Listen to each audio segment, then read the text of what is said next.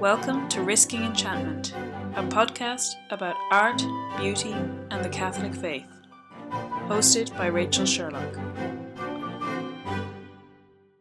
Hello, and welcome to Risking Enchantment. For this week's episode, you've got myself, Rachel Sherlock, and I am delighted to announce the triumphant return of Phoebe Watson. Hello! Now, Phoebe, um, you were missing for the podcast for so long that I was genuinely worried our listeners would think that we had had a falling out. Or I know. I was listening to it thinking, oh, they're going to think I'm just gone. I think I referenced you being around in the episodes enough that people hopefully didn't worry too much. Uh, there is no big reason why you haven't been on. Simply, I got some uh, opportunities to speak to some other people, and some other topics felt quite timely that had friends of ours or, or people we knew that had specialities in those areas. So And I think also that it's been so chaotic that you've always been a little bit on the back foot this autumn trying to keep up with everything. Yeah, it's been I think a little bit of a chaotic 6 months for me. You might have noticed we were missing an episode last month. Again, no big serious reason why things just got a little bit away from me. But we have got our two episodes planned for December, so they should be coming to you. And this obviously is the first of them. Um, and yeah, I think we, Phoebe and I, were chatting about what we wanted to talk about with her coming back because we did think it had been a while. And we, for our first episode back, we thought maybe we'd take a slightly chattier, a slightly catch uppy or friendly kind of topic. Mm-hmm. We said, what would we like to talk about? And the answer is always books. It's just got to be books. um, and but instead of focusing on a particular book, as we often do on the podcast, we thought maybe we would talk a little bit about our reading journey, how we have come to be interested in literature a little bit, just a kind of our personal perspective on our reading lists. And in particular, we're going to talk about classics for I, I do assume that most of our listeners are actually better read than I am. So uh, hopefully, this will be of interest to people who um, have read plenty more classics than I have. Also, if you hear the word classics and you get a little bit, ha- you know, have your, your haunches up on it, Like me, I Uh, panic. We are going to caveat exactly what we mean by classics, so bear with us. But uh, in terms of looking towards the the great names, the Dickenses, the Austens, all of those great books, those are the ones that I think both of us have been at least making concerted efforts in the last couple of years to try and read as much of as possible. And so just talk about why why we like them, why they kind of I don't think they need championing. I think people know that you should read these books, but why it shouldn't be such a scary, imp- imposing thing, how you can share them with other people, and how you can better approach them yourself. Because I think even those of us who read lots of classics, I think there's something about the modern age that makes it difficult to sit down and read a long, quite densely focused book for a, concerted period of time. So just general tips and tricks and Uh, things that we have found helpful. Yeah, definitely. I think we're just going to chat a little bit about how we've challenged our reading and kind of broadened the scope into books that we always meant to read at some point, but also taking that in a way that means you're still enjoying what you're reading. This isn't about just trying to plow through a list of classics because you should read the classics. Yeah, for sure. I'm definitely a big advocate for reading classics because they are fun and good and interesting. And like I said, if you're listening to this podcast, I presume you feel at least a bit along this line given that that is often what we're talking about in in the case of like specific examples of classic novels that we we've done episodes on but Yeah, I think the books we're going to be referencing, we're going to mainly try and keep them to books we've talked about on the podcast because that way you don't you should already know about them. Yeah, of course. We expect you to have listened to every single episode of Risking Enchantment. Or you can just go back and listen to them.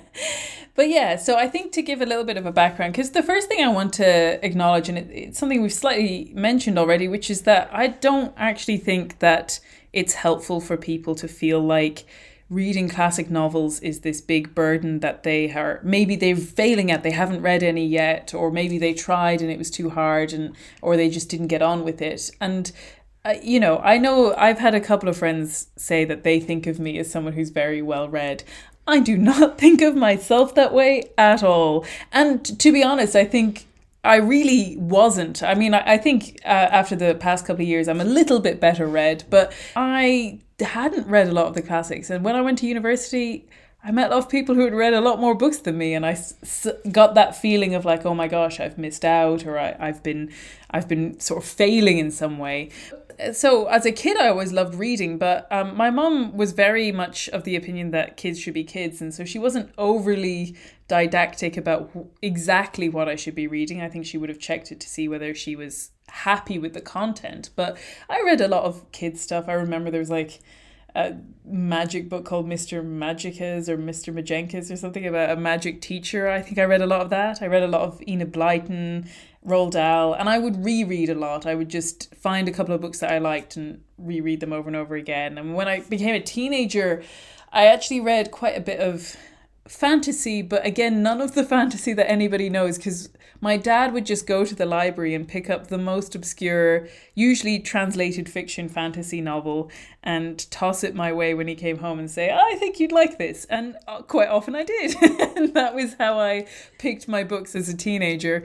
Um, yeah, I think someday we should both sit down and go through a list of the fantasy books we read as teenagers. Yeah. Because for two girls who both read fantasy, I think we might not find much overlap. I know. I really didn't read any of the books that anybody's even heard of. So, um, yeah. And then I somehow, despite all of that inauspicious beginning, went on and did an English degree. And I that I did obviously read a lot of kind of important seminal texts at that time.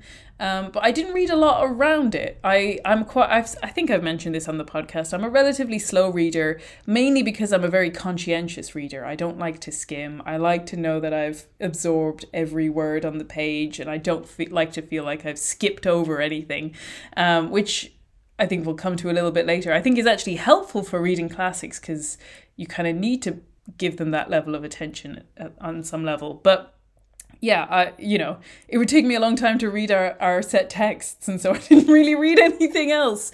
And I think, luckily, I took quite broad classes, uh, so I covered a lot of genres. But I, yeah, like I said, I s- still felt a little bit like I was reading these texts sort of in a vacuum, like I didn't really get how they all connected or were part of this big tradition. And I was getting there, but it was definitely a slow start. And then after that, I ended up working for, when, once I finished university, I ended up working for a book website where my job was to recommend books, and I suddenly had to read a lot of books very quickly.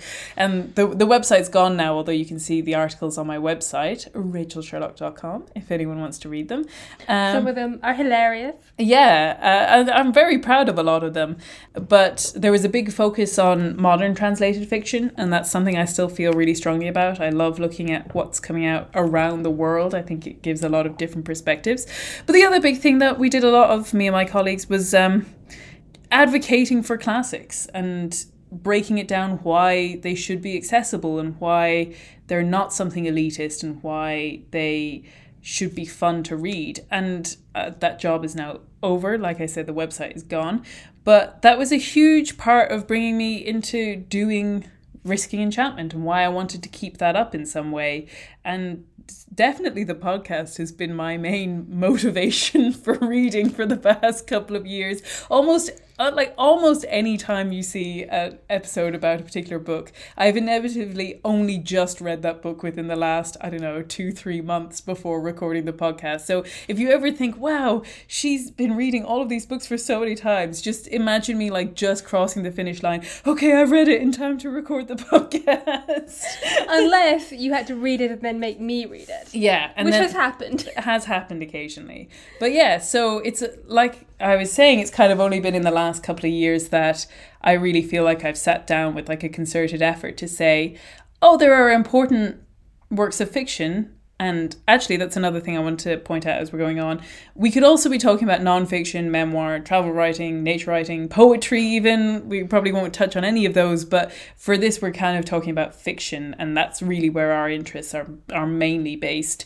But yeah, that like the last couple of years has been really an interesting experience for me, really diving into classics at this age. Yeah. Whereas I think I'm coming from more of like a layman's perspective in that I don't have an English degree mm-hmm. and I probably don't even have an awareness of some of the texts that you're talking about as seminal or like key ones and how they fit together. Like that's above my head. I don't know where you're going there. But I just read a lot as a child, teenager, in college, and widely in some ways. Mm-hmm. In some ways, a lot of fantasy, a lot of just whatever was in the library, and following trains of books that I liked. And then being willing to go, oh, well, I liked that book on China, so I'll try this book on China, or something along those lines to like follow that train down. Yeah. And also, I would have read Austen. Um, I think by the time, no, it was just after I met you that I got really into Jane Austen. Hmm. but she would have been quite a big part of like my cla- knowledge of classics and in terms of being able to see them as accessible books. On the other hand, there's also been books that I've tried to read and failed. Classic examples of that would be Great Expectations by Charles Dickens, Wuthering Heights, um, or my first attempt at Dracula, all of which I got maybe a quarter of the way into and just went like, I don't know what I'm doing. I'm stopping. I'm done. Yeah. Um, so I think we're going to talk a little bit about that later and maybe how you can make a more make a better choice in what you're reading and know what you're getting in for. Mm-hmm. Because for me that was lar- a large part of the problem. Like if i went to dickens expecting anything like austen you know in a bit of trouble. Yeah, exactly. That it, you know, in some ways, it, it is a little bit strange that there's a classics bookshelf in that these are all books from a wide range of genres with a load of different writing styles and a whole bunch of different perspectives, and they all get put on one shelf because someone has sort of dubiously titled them classics. usually what it just means is that they are now um, out of copyright yeah, yeah, yeah. and usually all it means they're out of copyright and are relatively popular that's pretty much it. And i think that's maybe something to to start us talking about the classics and what does it what does the word classics even mean? And like i said i think we've touched on this a little bit already so i don't think we need to totally dive into it yet. But just again to reiterate that our interest in the classics is so far from being about snobbery or elitism. Like the idea that you would read it read books simply for the sort of ego of saying that you had read them. Um i mean might be a little bit tempting for someone like me but but is a very very bad motivation and also does not actually lend yourself to being motivated to read because unless you're actually enjoying the books it's kind of a pointless task surely Yeah, definitely. Um, I think C.S. Lewis has some great quotes on how important it is to also enjoy what you're reading. Um, the one from Screwtape comes to mind of trying to deter someone from the book he really likes to the best book, the most important the book. most important book. yeah exactly Yeah. Um, and while I think there is still an element of that these books are important and they say something and you can but you can also enjoy them. Like you're not going to understand what it's saying unless you're also enjoying it. Yeah. And I think we're, I feel like we're ricocheting around a bunch of different topics, but we'll come to a little bit later about what it means to enjoy something that isn't very instantly entertaining or doesn't have sort of like that modern sense of like having action after act- action after action that like it may be something that you enjoy but in a very different way to the way that you might enjoy watching a movie or or reading some more kind of contemporary fiction that is very fast paced and and that like also I the other thing I really hate when I come across is when people sort of talk about you mean you haven't read that? And that feels so ridiculous in that your whole life is an opportunity to read books and maybe you'll get to some and maybe you won't get to others but you know it, it's like I I really believe in reading them at the right time for you and that it's never a bad time to read a classic. And maybe that that you know, maybe you didn't read it as a teenager, but that there's no reason not to read it when you're 30 or 60 or 80 that like all of these times are good times to read books. Yeah like both of us read the wind in the willows last year. Yeah we loved it. we've been working our way through um, a lot of classic children's fiction, which I'm sure if I had had the right frame of mind to read it as a kid, I'm sure I would have adored. But I adore it now, so it's all fine. exactly. Um, and yeah, I think we also want to say that while we definitely count children's literature in the realm of classics in general, it's what we're specifically talking about here is going to be the ones that are a little bit harder and take that little bit more of a leap to get into. Yeah. Yeah, and I think maybe that's a good starting point to talk about like what are the classics or at the very least what are we talking about when we say classics? Because I definitely think I come down on the side of being very loose with that term. I don't have a very strict. I mean, for some people, it only means Latin and Greek. And then I was. Re- we don't read Latin and Greek. You read the Iliad. I read the Iliad and, a, and another play by Euripides, Iphigenia at Aulis, for my for my English degree. Um, but I'll correct it. I don't read Latin and Greek. well, I certainly didn't read it in the original. or like I was reading an article recently where someone was saying that I read classics but I do also like 20th century authors. And I'm kind of like, well, you know, the distance between Chesterton and Austen is the same as Chesterton and us. So at what point do we start adding to it? When do they become modern classics? When do modern classics start just being classics? Like I I guess I'm on the relatively like I don't I don't have a very strict sense of like what is a classic. I do think there are core texts to to the classics that I think most people would recognize, whether it's a Tolstoy or, like we said, a Dickens or maybe the Brontes, that feel like they have permeated culture in such a wide way that they are fix- fixtures and, in that way, classics.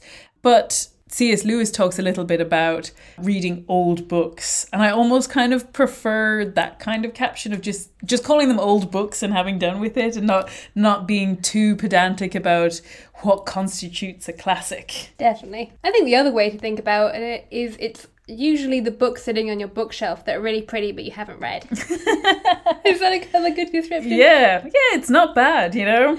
Yeah, and I mean, you know, I think the general description of it is is being like kind of exemplary or noteworthy or featured on a great list of books. And then like it's also very tied up with this idea of the western canon of this like list of foundational western texts but it doesn't need to be. There can be classics from all over the world and i would certainly be in favor of looking back over history and trying to find some of the lost classics from some more underrepresented people, or maybe it's women, or maybe it's people of color, or maybe it's just people who didn't have the advantage of a publisher that stayed in print for that stayed in operation for all of this time. That like all of these things can mean that you lose out on great works of fiction. And I do think that those those ones that we mentioned that have lasted and that have permeated and that everyone it, like that every generation has seen quite a few people from that generation read it are classics in a different way in that they have influenced the thinking and the understanding of culture for so many people but like I said, um, I think there's I think there's plenty of room in whatever the word classics means. Yeah, I think that's a good place to just take a side note and say that um, for maybe not the next podcast, but probably the one after that, or maybe in a different format, we're going to try and respond to some of your comments. And particularly, I think, because this is quite a chatty podcast, mm-hmm. um, this particular episode, if you have any suggestions of modern classics that we should read, ones that come from translated fiction that aren't necessarily counted among the canon. If you want to chime in on anything we say that you disagree with or that you agree with and that you like and want to expand on, I think we'll kind of go over those and try and come back in some format. Um, with that, it, it's an idea that comes from a podcast that I love called Jimmy Akin's Mysterious World, where they'll take the comments from a previous episode and expand on it. So I think we're going to try and do something similar. Yeah, just I guess opening it up to see, especially like you said, this feels like one where people, where I'm sure, like we said, our listeners may be much better read than us, and I expect that they are. So I'm sure we could do with their their input. Exactly. I do have. I want to read out here. There is a book by um, Italo Calvino from the 1980s.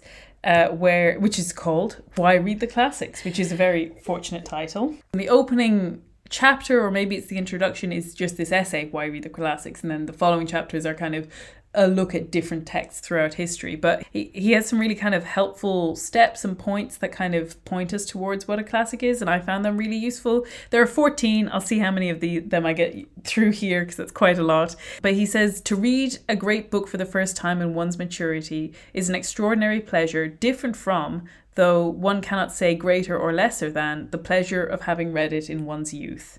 And I think that's something that we've kind of mentioned before.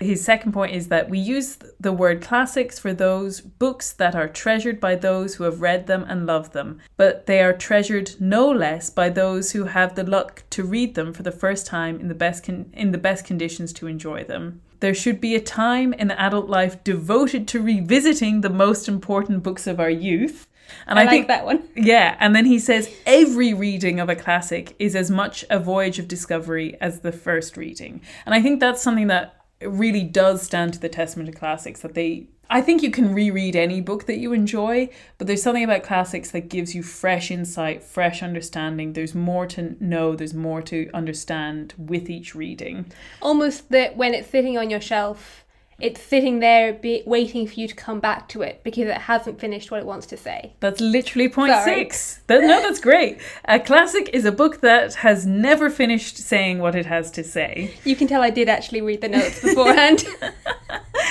and and then I love this one as well. The classics are the books that come down to us bearing upon them the traces of readings previous to ours and bringing in their wake the traces they themselves have left on the culture or cultures they have passed through. And then in number eight, a classic does not necessarily teach us anything we did not know before. I think that really gets to the like the primacy or the like the sort of charismatic nature of classics uh, then he says the classics are books that we find all the more new, fresh, and unexpected upon reading, the more we thought we knew them from hearing them talked about. And I think that's something that we really feel that, like, often when we come to classic books, I feel like I need to get past my own idea of what they are before I go into them. That like that is often a barrier to me actually reading them because I'll have one idea of what they're like and then I'll open it and it'll be completely different and I'm so thrown by the difference that I almost feel like I can't go on. Yeah, definitely. I think we'll talk about that a bit later. Yeah. And then he has one which is we use the word classic of a book that takes the form of an equivalent to the universe on a level with ancient talismans. And I think that's quite a, an enigmatic statement, but again speaks to the sense of them having containing multitudes within them. Um, and then your classic author is the one you cannot feel indifferent to, who helps you to define yourself in relation to him, even in dispute with him. A classic is a book that comes before other classics, but anyone who has read the others first and then reads this one instantly recognizes its place in the family tree. I love that sense of them being part of this tree of literature that, that has sprung up, that they're all interconnected. And then the last two are a classic is something that tends to relegate the concerns of the moment to the status of background noise. And finally, a classic is something that persists as a background noise even when the most incompatible momentary concerns are in control of the situation. I, I think those are just wonderful kind of pointers to what classics truly are. And they go but beyond sort of they were written in this place at this time in this style. Yeah, definitely. Or everybody has loved them, therefore they're still in print. Yeah, yeah, absolutely for our own experience, something that we kind of found is just that they demand a certain level of attention, of care, of generosity of reading. Yeah, and that might mean that they're quite difficult to read. They might still be easy and straightforward to read, but that in reading them without attention, you miss a lot. Mm. Like it can be either of those two. Yeah.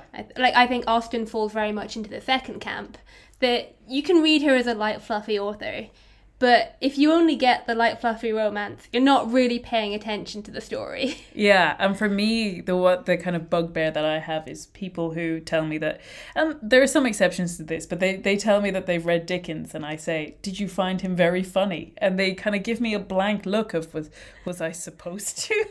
I'm like, yes, he's incredibly funny, and I I I think you have to be paying enough attention to the language and going in with the expectation of finding him funny. yeah that was definitely a mistake i made. Mm. Because i just wasn't expecting to find it funny. Mm-hmm. And then it didn't come across as funny because the language was a bit different and i was you know 18 and not used to it. Yeah, I know because you said to me that you'd read you you've read Oliver Twist Yeah. and A Christmas Carol, and I was like, A Christmas Carol? That begins with Marley was dead to begin with. I mean, that's that's such a like humor filled opening, and he talks about um, why why doornails should be the deadest piece of ironmongery, and describing him as dead as a doornail. That surely surely coffin nails would be the deadest piece of ironmongery. You know? yeah but i think with the christmas carol you have to be reading it slow enough to find the, fu- the humor mm-hmm. if you're just reading it i guess i read quite fast and if you're reading too fast you're going to miss that Yeah, yeah.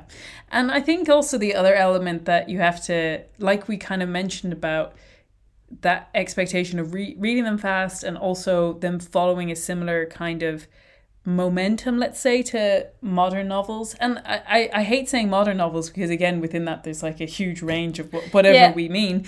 Um, but certainly, I guess maybe in things, in genres like young adult fantasy, young adult generally, fantasy, and even some a lot of genres uh, some generally. literary fiction Yeah. yeah. that it's quite punchy and fast and, and keeps keeps going quite quickly and i think one of the things that i pointed out to you today was that we we forget how many of those classic novels weren't even written as novels they were written as serials that came out in papers yeah definitely and so they always have this very different kind of pace. And then often I know that, that once once they did come out in their entirety, I believe a lot of them then went back to be edited into as uh, with the mind to them being a single book. But I think it still shows in the way that they're paced. yeah like the extra chapters in north and south We're still waiting on the ending of North and South. Elizabeth Gaskell any day is going to write that ending. Um, and I think one of the things that I've really learned in coming to approaching classics is to change my mentality because when I was younger I used to say oh that doesn't interest me and I, I when I was a teenager I would have said that about Jane Austen that I have no interest in that you know and then when I when I got older there was other there was other things that uh, other authors that I was like no I've no interest in that. And then lo and behold a couple of years later I would be like oh that sounds really interesting and I'd read it and I'd like it. And obviously I think there is a balance of pushing yourself outside of your comfort zone but I think it's also really helpful to go in with the mentality of saying this book doesn't interest me yet.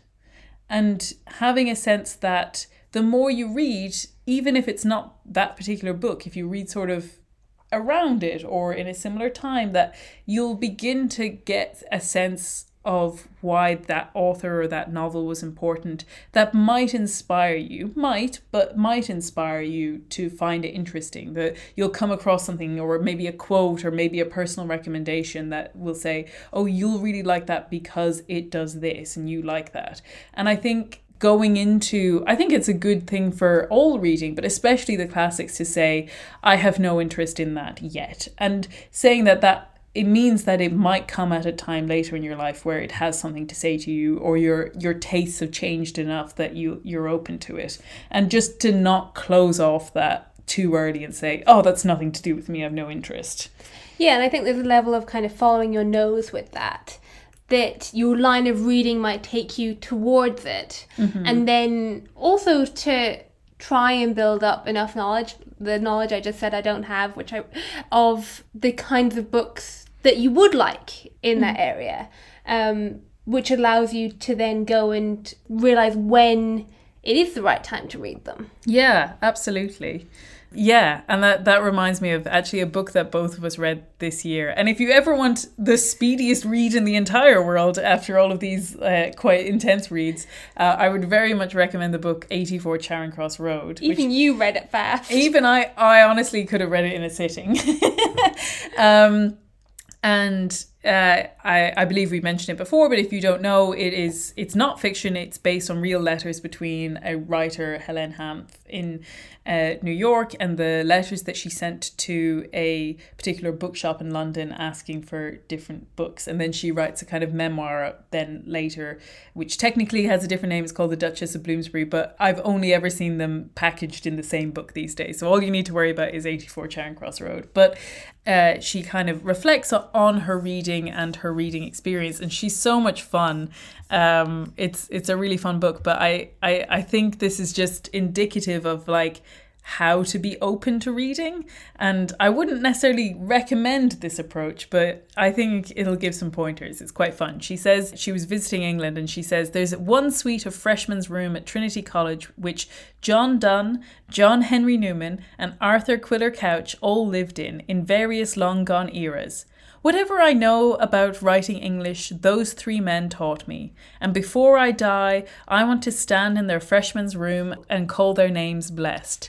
Q, which is Quiller Couch, was all by himself my college education.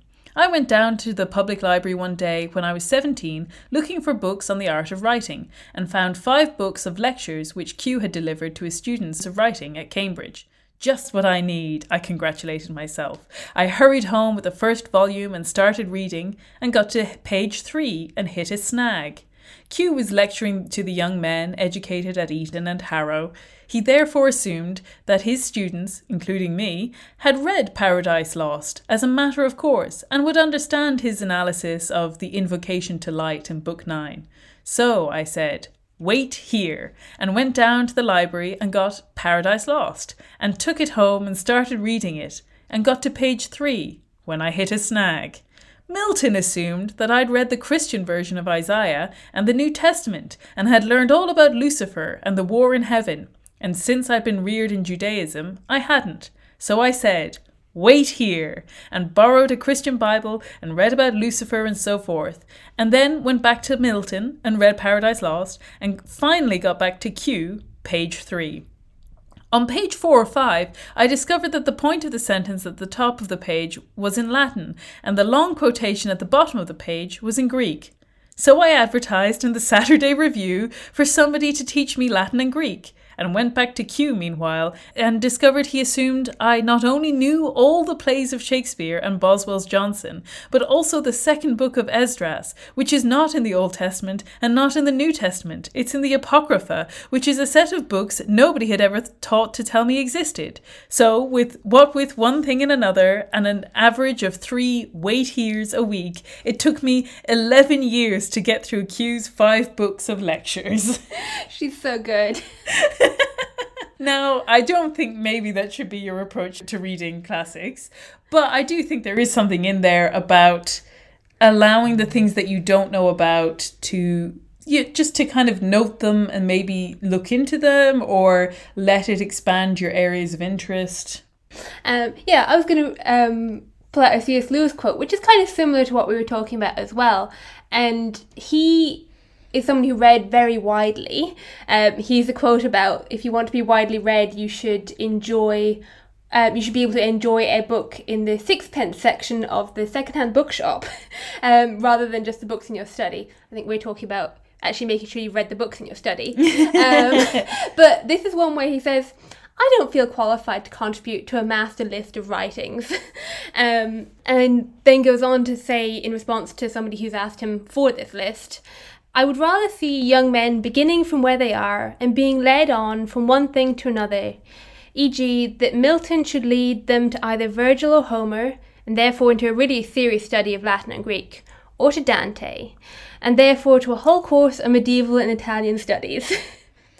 that, after all, is how every educated person's development has actually come about. and I think that's kind of a bit more extreme than what we're talking about here. No, but, but I, I do think there is a real truth to it because I think it's so funny now. I loved doing my degrees and especially loved doing my masters. And I studied and I learned as much as I could and I was really studious. And I still feel like it's I think it's almost 10 years now, gosh. But looking back on it now, I, I think how much more I could bring to that now because I've been able to follow my nose and to read broadly and to get a better context. And to me, I just feel like I needed to just read more, more, more, and more broadly and more kind of. I don't want to say indiscriminately because, like we're saying, we're trying to direct people towards reading some of the kind of really important works, but that reading Dickens helps you understand medieval literature, and reading medieval literature helps you understand Dickens, you know? I guess reading more than just what's been handed to you as well. Yeah, exactly. I feel, Yeah. I feel like sometimes your syllabus because it re- you have to read certain things just to be able to talk about them like that's the whole point of why you're there but it keeps you on such a, a specific track that actually you would be better off having a, a broader approach Yeah. I our education is topic for another day. yes Yeah. we, we, we'll come on to the to to the topic of what makes a well-educated person another day once we've read newman's the idea of a university like Once uh, we feel like we can actually stand up to being vaguely well educated. um, But yeah, I think we then want to kind of go in to talk about the Christian element to this. Because, like we said, it's not a vanity project. There is, I think, a lot of almost, I would say, nonsense online about reading in and of itself being a good thing. yeah. And a lot of like fluffy, airy, fairy quotes, which are all very well and good in their own way. But I think we have to realize that reading itself, in and of itself, is morally neutral. Yeah. You can read good stuff. You can read stuff that's okay it isn't leading you either way and you can read bad stuff. Yeah. Um and there's there's just like a whole moral dimension to that that we wanted to talk about a bit. Yeah, I think for people like us who love reading, it's very easy to fall into the kind of trap of assuming that because I read, ergo, I am a good person or a moral person or any of those things. And, you know, as much as we might like to feel that way, that's not actually true. Um, and I, I think a good comparison to that is people who are really into fitness. And, you know, and I have friends who like reading and fitness. I, I think being fit is a very good thing. It's good to have a healthy body. It's good to take the the time to look after yourself and also be, in being fitter and healthier, let's say maybe you're more able to help and serve those around you. Maybe. But that doesn't mean that actually going to the gym in and of itself is is like a definitively moral good thing. You could be doing it for vanity. You could be going to the gym when really actually somebody needed you to help out with something else. But I, I guess my point is that just that these things can seem when you're in the middle of them, they can seem very obviously as moral goods. And that doesn't mean that you aren't using them as moral goods, but it doesn't but at the same time we need to be able to say that yeah, like you said, we can uh, read things that are neutral and even things that are bad. I was saying to Phoebe that I don't I my my Instagram account obviously recommends lots of book kind of accounts, bookstagram as they call it, people who read books. And for a long time it was a lot of YA, which is not a genre I spend a lot of time with, young adult fiction. Um, and it seems to have descended quite rapidly into what they term dark romance, which seems to be quite explicit um, romance stories. And I, to me, that's a really obvious example of I don't think that that's a good thing to be reading. Um, I don't think it uplifts you morally. Um, I think I think there can be books that have explicit sections in them that are morally good, but I think as a genre, dark romance, the purpose of it is to be explicit, and therefore, it just doesn't strike me as actually a moral thing for a Catholic or a Christian to spend their time reading. yeah definitely and i think then there's a whole range of books which maybe deal with moral issues in a way that we as Catholics aren't comfortable with. And I think that's always a personal judgment for how we approach those. Um, but in terms of ones that can actually draw us towards good, I think there is still an element of you were saying how reading is one of the best ways to build compassion. Like there is an element of true Christian goodness that can be brought out of reading. Yeah. And particularly in, uh, you said a great thing about literature earlier today, of it being a gift of God in the same way nature is. That it's translated through man, Mm-hmm. but is giving glory to Him. Yeah, absolutely. I yeah, I kind of compared it to. I, I think you can compare it to, to creation itself, but uh, like you said, in terms of being translated to man, it's maybe more directly corresponds to like great works of architecture or uh, or things like that. So you know, going to the Vatican museums, going to the Sistine Chapel, going to Notre Dame. Obviously, it's it's uh, uh, being uh, renovated at the moment, but any of those great things, it's not you haven't failed as a Christian if you don't manage to go to any of those places. You you can go to them and bring all of your own bad intentions with them. You may be just going so that you can take the photo outside, but you can also go as a pilgrimage and go enter into that journey to receive the kind of wonder and grace. And like you said, I think it's really interesting that that reading does build up compassion. I was reading some things about this, and this is actually something that is in favor of fiction over nonfiction. Um, when I worked at this website, we often had to promote, kind of take the lists of, of books that famous people would give out at the end of the year and, and, and give links to if you want to buy any of them.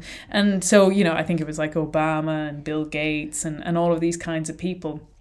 And they almost exclusively recommended nonfiction and a lot of kind of self-help books and then history. And I, you know, I, I, I don't have, I, I don't read a lot of self-help, but I certainly do read nonfiction in the form of history and memoir and, and travel writing.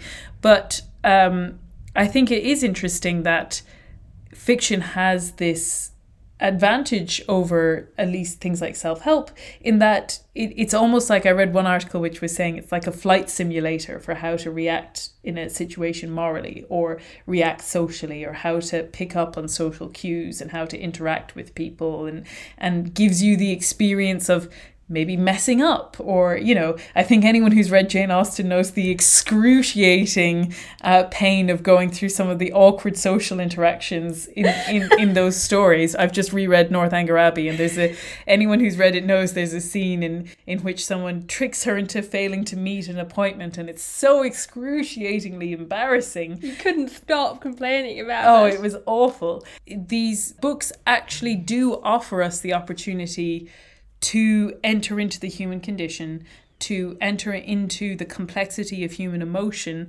and to enter into the history of the world, especially when we're looking at books that are written from before, that they are part of the history of the world. Yeah, there's a great C.S. Lewis quote for that. He has quite a few good Yes. quotes of this. Um, one I particularly like was that every age has its own outlook. It is especially good at seeing certain truths and especially liable uh, to make certain mistakes. We all, therefore, need books that will correct the characteristic mistakes of our own period, and that means old books. That's from his essay on. That's from his essay on reading old books. I think it's in the preface to a book on like reading Athanasius or yeah, something like but you that. can find it online. It's just that essay. Yeah, you can just Google on re- on on the reading of old Yeah. books. So there is an element which says that what we as Catholics and Christians can bring to the to our reading life is an attempt to enter into these works that most clearly universally speak to the human condition. Yeah, and I think because we're talking about particularly reading old books, there is also an element for us Christians that a lot of them are coming from a more Christian culture. And that can allow them to challenge our Christian moral attitudes in a way which is different to modern books. Because they're not having to defend it. It's an assumed principle that you agree with and then they're pulling like pushing the boundaries of it and challenging how you apply it. Yeah, I think even stories from those eras, which are about the rejection of Christianity, are more intertwined with Christianity than our modern books. Are at least Western modern books to me strike me as, as kind of distinctly post Christian. And I think modern Christian writers are, are still wrestling to a certain degree. And actually, I would say quite largely wrestling with how to write as a Christian for our sort of postmodern, post Christian society. So if you know any great ones that are out there, let us know. Yeah, I think that's worth saying is that as much as we're advocating for classics, I think certainly I would consider a failing of my own my own reading is a failure to me read modern fiction. And even when I do read modern fiction, a lot of it can be modern historical fiction or maybe it's like maybe it's fantasy and I'm not saying that that can't speak to the the modern world either, but that like there is a certain sense of like the kind of escapism from the modern world even within the modern fiction that I do read. Yeah, because I read probably more modern fiction than you do, but it's almost all not set in this modern world. Yeah, and I think that is interesting that I think both of us do struggle to find books that we find interesting. And I think, again, to try and approach it with that, uh, you know, it doesn't interest me yet. And I still keep, I keep quite, I still work in publishing. And so I do keep quite a, a keen eye on what is happening in modern fiction.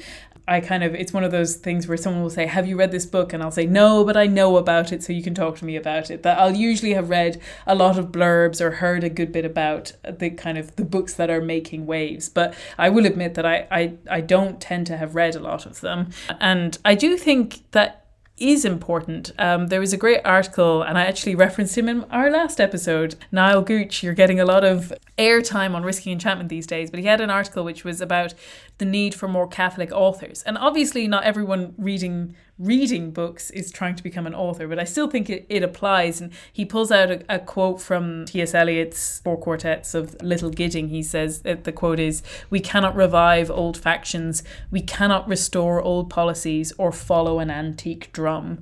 Um, and he goes on to say there is a danger in relying on the old classics rather than seeking to create new works that address the unique dilemmas of our modern world. And we cannot afford to neglect new media, including TV, music, film and internet content. As the mainstream culture becomes ever more corrupting, and he references think of the recent release of the the film Cuties, which was I don't know if anyone remembers was a French film about um, young girls dancing in a very provocative way.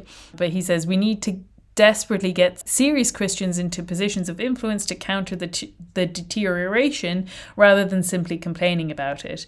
And then he makes the great point, which is that in 1999, St. John Paul the Great, who was himself a playwright and a poet, issued his letter to artists calling on Catholics working in creative fields to rediscover the depth of the spiritual and the religious dimension, which has been typical of art in its noblest form in every age.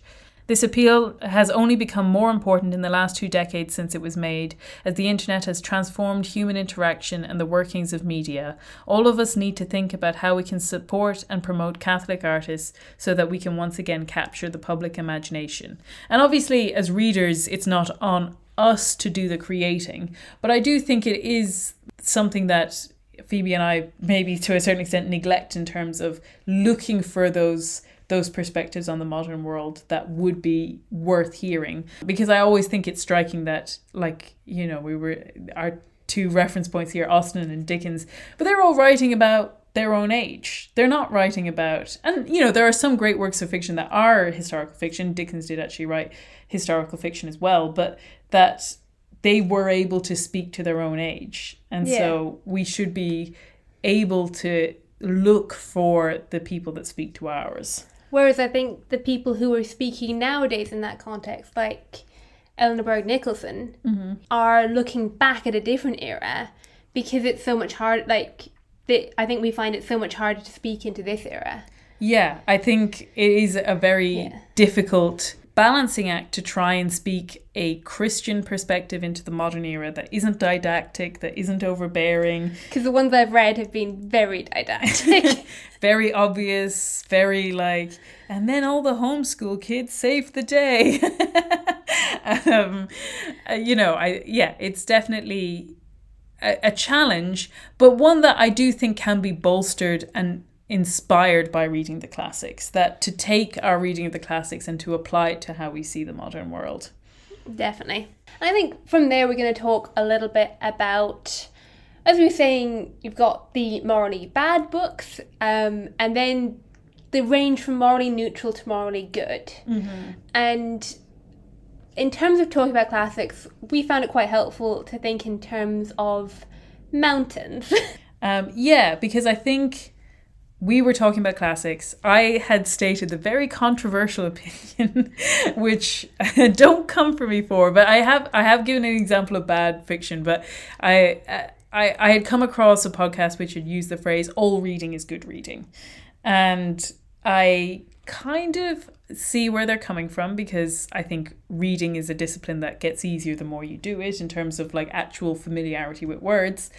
But I also contend that not all reading bolsters bolsters you up or even it helps you enable to read better and more dense works of fiction. And I was talking about how in my experience at least, sometimes when reading a classic, like we said, we do want you to enjoy it, but it does also mean altering your tastes or like like allowing for a more subtle palette. And so the experience of reading a a very in depth classic novel can be harder and can be less entertaining, but that when you finish it, you get this like triumph that is unparalleled to anything else that like it's not just that I've I've done this great thing, but that I've gotten so much out of it. It all comes together. I, I feel like I've experienced this amazing story. And the closest comparison that I have is the difference between going for a walk in the park versus climbing a mountain. As you might have guessed, I'm not the most athletic person in the world. And so the actual physical experience of climbing a mountain, the the moment that you're doing it is not not a pleasant one for me. um, I'm not loving the actual physical experience of doing it. But you might still be enjoying yourself yeah, in a way. The, yeah. the views might be great, the company might be great. There's something about the challenge that's engaging. There's something about the fact that you're doing something you're proud of. Absolutely that there's there there is benefits to be gotten out of actually doing it, but that you only really get the sense of of why you want to do it after you've finished it. Yeah, and that act of climbing also strengthens you mm-hmm. um, and builds you up. Well, I think a walk in the park, which is what we're kind of talking about with light reading, kind of morally neutral. There might be some good messages in there, there might be some stuff that you just have to skip. Um, and also just the things that sort of let you sit in your rut a bit. Yeah. You know, like I think we all have our preferences. My dad reads a huge amount of crime fiction um, I have friends who read a huge amount of fantasy. I've, you know, I think you would say you read a lot of Regency fiction. Yeah. Um, and there is absolutely nothing wrong with any one of those genres. And there may be good or like better or worse books within those genres but that if you can if you kind of allow yourself to do that lap of the park over and over again that it doesn't necessarily expand you and strengthen you enough to take on bigger things like some of the classics. Yeah and in particular it i think relies also on your approach to those. That if you go into if you then go into a classic expect expecting it to be like your easy read. It's like you've tried to climb a mountain expecting it to be a walk in the park. Yeah. You're not ready for it, you haven't prepared, and your mentality is completely wrong, you're going to fail. And you're not going to enjoy it, you're just going to chuck it away. Um, or I think equally what we'll talk about a little bit later is that mountains you also maybe need a guide mm. in the way that you don't for the walk in the park. So the approach is a little bit different. And then we think that within that range there's also a level of reading which helps you build up to the bigger mountains, mm-hmm. kind of like foothills. Yeah. You still get a good view, you still get a bit of a, a good sense of accomplishment, but it's not as difficult. so I think we're kind of framing it within that context. Yeah, and I think for me the the the foothills that we're kind of talking about in at least in my experience and I think there can be a, a a big range of these, but maybe they're like we said, like the the classic children's fiction, which has maybe like a slightly older tone or like a, a slightly different storytelling style. Maybe it's a shorter classic. I once wrote a very, very tongue in cheek article, which you can still find on my website, which was called How to how to how to get as well read as possible as quickly as possible uh, for which Essentially how to get well read quick yes um, which was a kind of tongue in cheek premise that you said on a dating website, maybe that you were well read, and now you had several hours before a date to to live up to that descriptor, and and what are the fastest classics that you can read in that time? It's it, it's very much a joke article, but at the same time, there is some truth in it, which is that you can you can start small. Like like we said, a Christmas Carol is a great way to try and limber up to read other Dickens or the the other one that's coming to mind is I think I I said there's a there's a very short uh, Tolstoy uh, novel called The Death of Ivan Ilyich, and I said if you read one Tolstoy, everyone just assumes it's a doorstopper, so you're good. um, but yeah, or for me, I think also, I think I said maybe already like sort of classic adjacents. Like maybe they're not the classics, but maybe they're a bridge between the two. Maybe they're, they're slightly more literate or literary. I remember I did an article on the Harlem Renaissance, which um, is a period of writing from from Harlem and slightly wider to, to African American authors of the, the 1920s into the 1930s.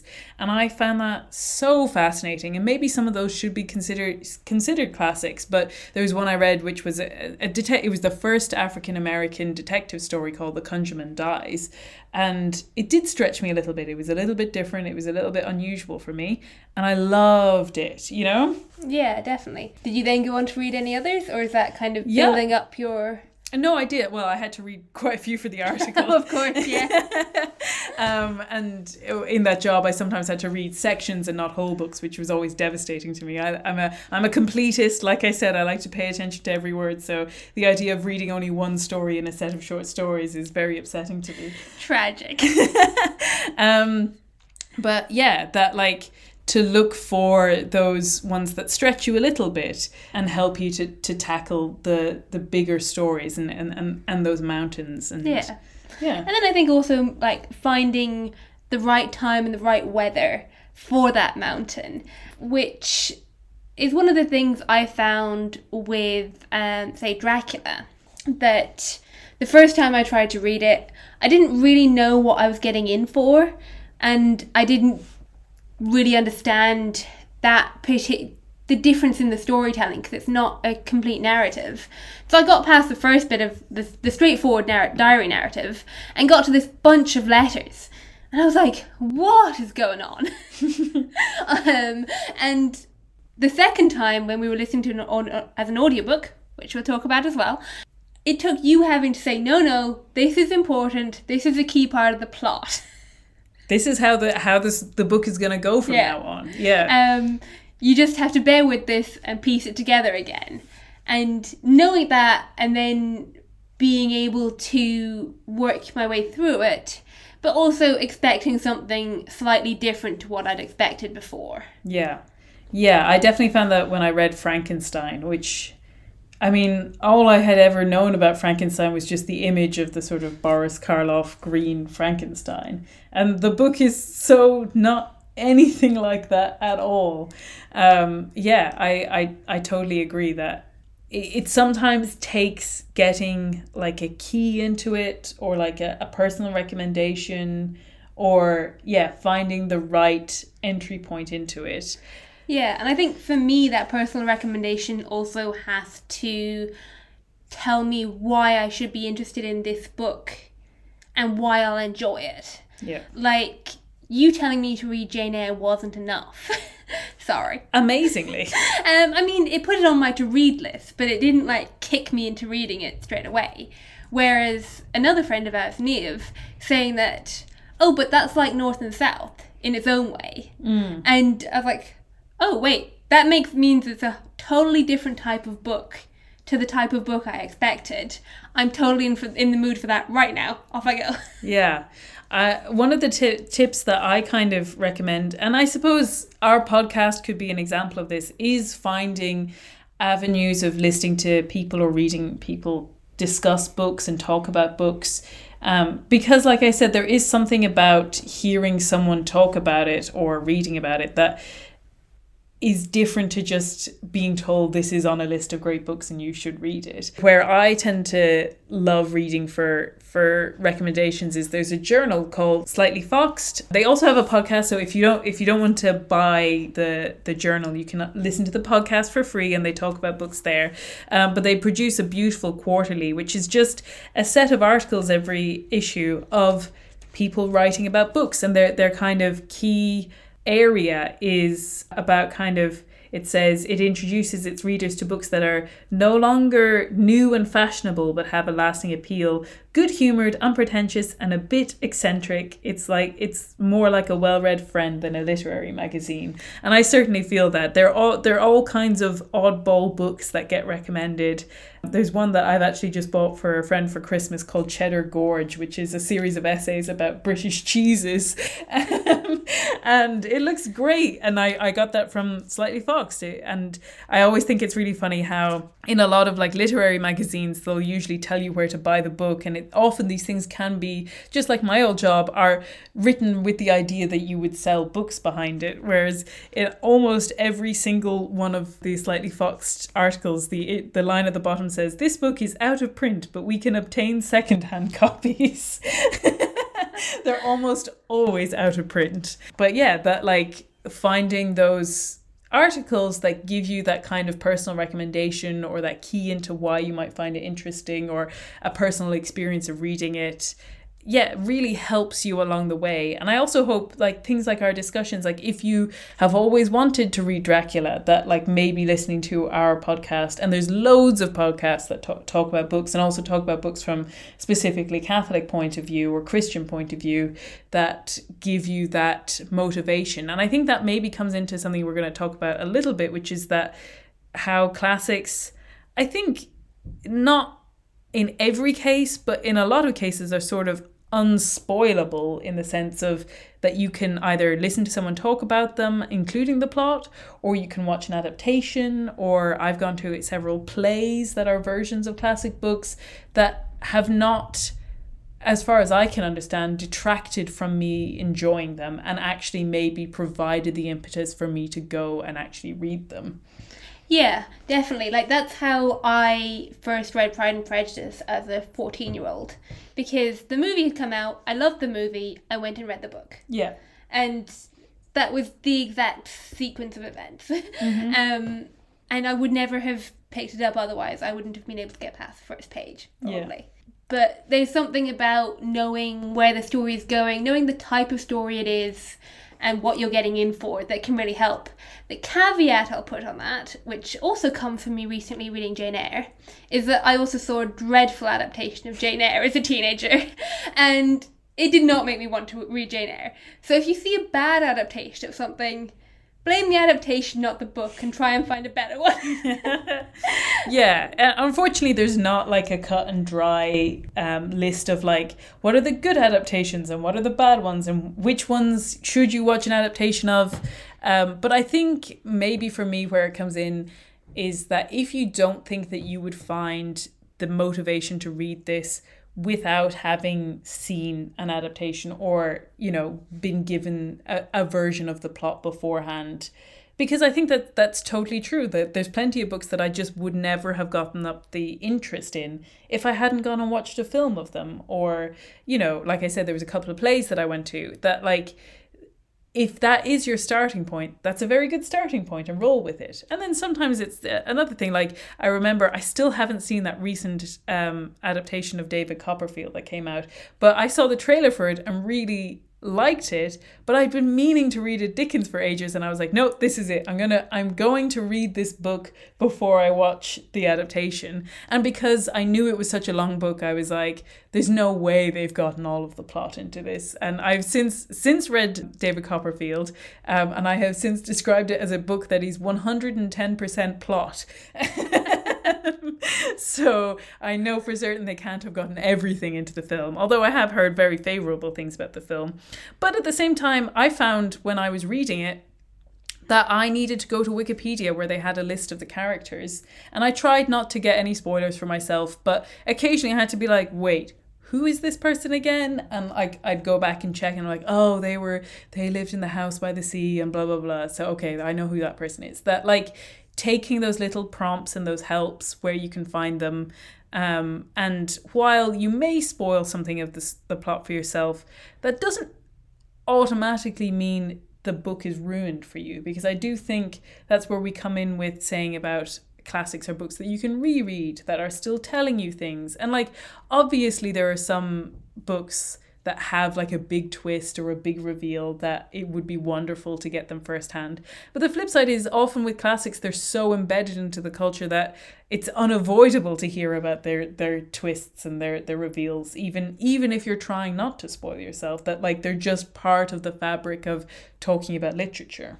Yeah, and also that they are the kind of books that even if you watch a blow by blow perfect adaptation of them, mm-hmm. like the BBC Pride and Prejudice, or um, I would say the I, ITV Brideshead Revisited. Mm-hmm. Even if you read that, you have still missed something by not reading the book. Yeah. That there is something in the book and the way the story is told and the way the author tells it and the writing itself mm-hmm. that is not only worth reading but is often also the part which builds it up in a Christian sense more than anything else. Yeah, yeah, and often the thing, and like I know adaptations can have like narrations, but they're not reading the book out on film. Um, that like often you you find that the the narrating commentary is often where you get a lot of the sort of moral insight into the book that it's not just what's happening in the plot it's how it's being told the tone in which and the, the little authorial asides that you get when you read the book i mean i'm currently listening to the audiobook and I will say I listened to the audiobook of David Copperfield as well. We'll come so I think we'll move to audiobooks after this, but I'm listening to the audiobook of Nicholas Nickleby at the moment by Dickens and his chapter headings are hysterical. And I have no idea how Dickens does this because he essentially sums up what happens in every chapter in quite a long sentence at the start, and somehow that doesn't ruin the enjoyment of reading the chapter. There was one that I sent to a friend recently where the it was the, the name of this chapter is Miss Knag, after doting on Kate Nickleby for three whole days, makes up her mind to hate her for evermore. The causes which led Miss Knag to form this resolution. like that is amazing, and you you you could never get that from uh, an adaptation. And so, the, yeah, like you said, that no matter how many versions of it you've seen or consumed in other medium, there is always something worth going to within the book itself. But I suppose, like I said, that brings us to audiobooks, which I maybe I should take the lead on. I feel like I've been talking so much, but I'm a big advocate for audiobooks. I believe I'm slowly getting you a little bit more into audiobooks.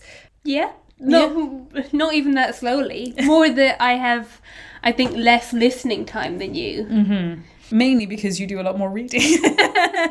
um, but I love audiobooks, and I find, especially with classics, that like if I can get a really good audiobook of a classic, it's a really accessible way to get into them, and that I think it is very foolish to not count audiobooks as reading, as some as quite a lot of people do. They seem to think that audiobooks are a, a lesser form of of reading the book. I have a, an article here which was from the Telegraph, but it comes from research published in the Journal of Neuroscience, which says uh, neuroscientists have discovered that the same cognitive and emotional parts of the brain are stimulated whether a person hears words or reads them on a page.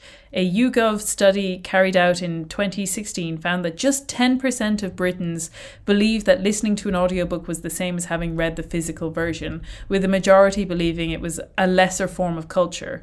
But experts at the University of California, Berkeley disagree. Lead author Dr. Fatma Deniz, a researcher in neuroscience, said, At a time when more people are absorbing information via audiobooks, podcasts, and even audio texts, our study shows that whether they're listening to or reading the same materials, they are processing semantic information similarly. We knew that a few brain regions were activated similarly when you hear a word and read the same word, but I was not expecting such strong similarities in the meaning representation across a large network of brain regions in both these sensory modalities. Which is just to say that, and again, I do think that that there are benefits from sitting quietly and reading a page and maybe getting away from your iPhone. Or I think another thing that I struggle with is going for walks and, and experiencing nature without listening to something, and that includes audiobooks. But that it, we shouldn't denigrate audiobooks as a way of experiencing, especially the classics, which I think is something that you wanted to talk about. Yeah, I think because I end up reading to my mom quite a bit when I'm home, and it's really brought home to me that a lot of these books were made to be read aloud. Like, if you read Jane Austen aloud to someone, or even sometimes it would be that she's halfway through a book and I'm reading a chapter to her and I'm like, oh, I'm really enjoying this. I have no idea what the rest of the book is about, but I'm really enjoying this. And that in that same context, in Jane Austen's time, one of the entertainments of the evening was somebody would sit down and read to everybody else. Yeah. And you might be sitting there doing your crafts, like what we do with our, like listening to an audiobook and doing our crafts. You might be doing a few things, Mm-hmm. but that reading was a skill and something that you would do for the entertainment of others. Yeah. Uh, I think that's just a really interesting thing to remember that a lot of these books were written with the expectation that they might be read silently, but they would also be read aloud. And I think for me, the advantage of audiobooks and reading aloud is that you are more present to the language on the page. You can't skim it. And I know there's some people out there who listen to audiobooks on, on double speed, which I do not recommend. It- No. It's not about cramming information into your head. I have, there are occasions where I have slightly sped up readers who were particularly slow, but I you know I do think that like I said it's not just about it's not just a race to get through as much content. Like we said it's not about saying I've read the 100 books on the 100 uh, best books list which I think those lists are a great place to find where maybe you're missing a great classic or maybe there's an area of your expertise that you you had missed out on or or that there's a classics that you haven't heard of or whatever it is. But they're just a starting point. They're not like this like race to the finish line get as much information be able to say that you've read all of these books. But that like like we said if you have to take it at the speed of reading them aloud you catch those subtleties of language, you catch those clever plays on words, you catch the tones, and you catch the jokes. Like, I think that's definitely a big part of it, that you catch the funny bits. yeah.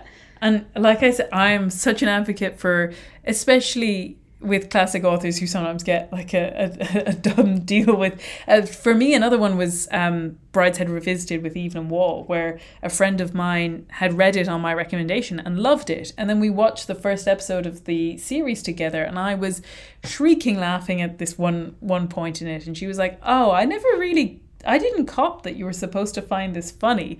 And I just couldn't believe that you wouldn't notice it to find it funny, that it was so funny to me.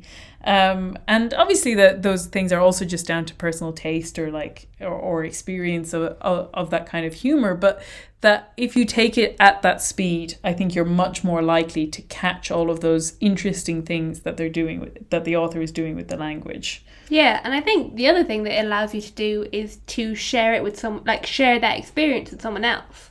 Like when we were listening to The Woman in White, um, one of the characters is very annoying, but very funny in how he's annoying. yeah And because you were in hysterics, I was amused. If I'd been on my own, I would just be like, oh, I hate him. Yeah.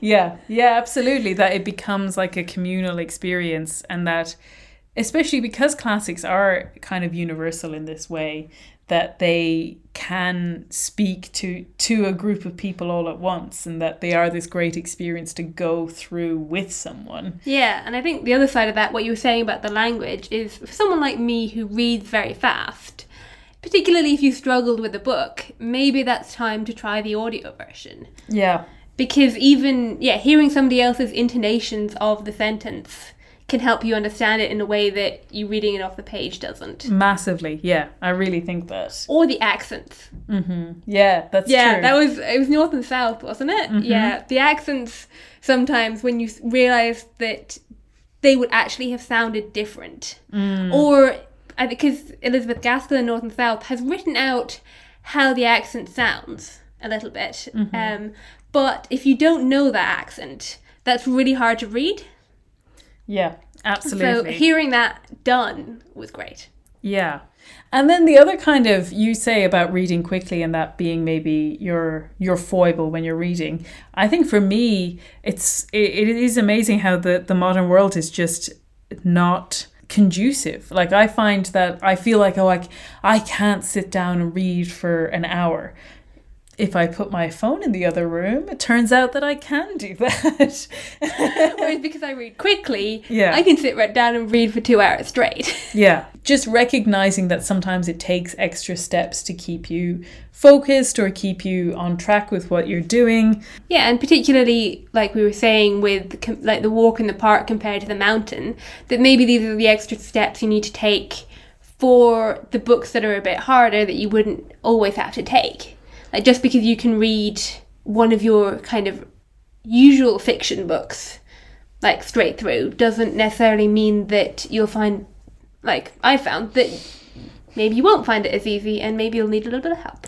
Yeah, and I think that's good because just to uh, to underscore again, I think we did say it, but that the the books that we're equating to a walk in the park, we are not trying to say to denigrate those and say you should never read those. I personally take a very boring walk in the park every every work day that I can, and I think it's very good for my constitution. um, but that yeah that if i never did any other kind of walking or never went into nature or never like went into the world more than just my little we we live near a very flat square park that you can see from one end of the other too and so when i have this in mind just picture that like imagine just a flat square. They're they're doing as much as they can. They've recently added a lot more plants to it but it's a very new park and it's very flat and square and yeah, imagine a football pitch that's got a couple of trees in it. yeah and that's that's what we have next to us so but like i said i think it you know reading those books are the ones that keep you motivated to keep reading and keep it as a habit that you keep up in your everyday life but that doing it too much or never thinking to deviate from that path is where it kind of leaves you just in a particular area of reading which might be fine for some people but if you do want to tackle these these books that it just takes that little extra kind of push up the mountain Yeah. and I think maybe just to close out, then we were going to touch on maybe one or two books that we had read that felt like a lot of work at the time, maybe, or maybe were a bit of a stretch for us that um, we were really pleased that we had read. I'll say David Copperfield was definitely one. I really loved reading it at the time, but I didn't necessarily think it was making that much of an impression on me until I finished. And then the other one that I found that really took me off guard was that like you said it's almost I feel like it's almost impossible to nag people into reading books but a friend of mine did make me promise and amazingly I did follow up on the promise to listen to the audiobook of The Count of Monte Cristo having almost no knowledge of it. I knew there was a bit about a prison and some of the details therein, and that is literally the only thing I knew about the Count of Monte Cristo. And I could not believe how much I enjoyed reading that book. And I remember looking at it being like, I think it is it 52 hours or something like that. It's something ridiculously long on the audiobook. And I loved it. And then I've spent the last couple of years nagging my brother to read it. And he finally read it this summer and he was like, Why didn't I listen to you sooner? but yeah, that like I think it can be really intimidating to see a book that size, whether in terms of hours on an audiobook or in terms of pages. But that, yeah, to have the sense that those books have lasted because there is something interesting happening in them. And it's not just going to be like reading the, a dry text or like a textbook for 52 hours worth of text. Yeah, I think the book that I wanted to mention, um, which is maybe more in the line of foothills rather than a mountain, um, is the slightly more recent um, 1960s book called In This House of Brede that I was given for my birthday. And it really took me by surprise because it's about a group of nuns, Benedictine nuns, in closed order, and yet very dynamic and enjoyable and very real about the people. And I think that well, I'm going to try and make you read it, and we might do a podcast on it. But for me, even going into something like that, that's a little bit unusual, and I was a little bit worried that it would take a slant that was, you know, something that I wouldn't agree with. Um, so being able to face that kind of challenge, I think, is a nice little foothill if you're looking for something that isn't a massive commitment and still has enough of that like modern plot drive to push you forward while challenging you to like slow down and contemplate area, like sections of it. Yeah, absolutely. That sounds great. And I think that maybe will lead us into our usual final question, which is what are you enjoying at the moment, Phoebe? Well, I haven't been on this podcast for six months. So, so uh, what have you been enjoying for the last six months, Phoebe? Have you mentioned Wolf Walker? no, I haven't. Good. Okay. So we watched this beautiful animation from Cartoon Saloon that is called Wolf Walker. And it's this really autumnal, set in Kilkenny, just really beautiful, lovely storytelling, kind of Irish, set in the 16th century. Yeah. It's just so. I like. I don't want to talk about it too much to give it away, but it's about these people who turn into wolves, kind of. Yeah. Uh, and we have a Risking Enchantment podcast about Cartoon Saloon. It was before that particular film came out, but if you want to listen to that, me and Robin had a discussion about Cartoon Saloon. That was why I had to ask because I knew you'd done one with Robin recently, and I couldn't remember what you'd recommended at the end of that. Yeah, and I think for me, I think I've mentioned already Slightly Foxed. I'm really enjoying the journals that I subscribe to. So, uh, Slightly Foxed is one of them. The Lamp is another. Obviously, Levin, which I talk about all the time and I'm involved with. And also, on a less kind of literary note, uh, Country Living magazine, which just has lovely articles about different industries in, in rural England and gardening and uh, like plants and nature and all of those things and crafts and recipes and all of the kind of good life things. So I am very much enjoying all of my magazine and journal subscriptions.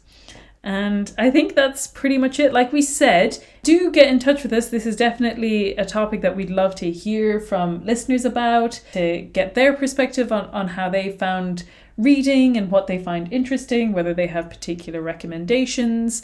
Um, and like we said, especially if you kind of have modern books, I think there's lots to be said for modern books, but I do think that for myself, I'm definitely missing ones that are modern and about the modern age that I could do with kind of expanding a little bit. But yeah, it's it's one that we definitely want to hear from people. And to just thank you for bearing with us when we were missing an episode last month. And uh, hope you're having a happy and a holy advent. Our next episode will be more kind of christmas centered so uh, look And we will get it out before Christmas. we will get it out before Christmas. And thank you very much, Phoebe, for joining me back on this podcast. Good It's to be back. It's been far too long, and we will look forward to chatting with you again very soon. Goodbye. Bye.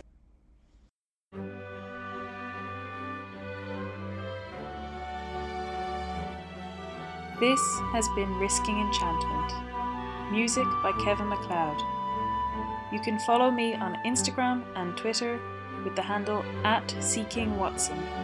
And you can find out more about me and the podcast at rachelsherlock.com. Thank you and God bless.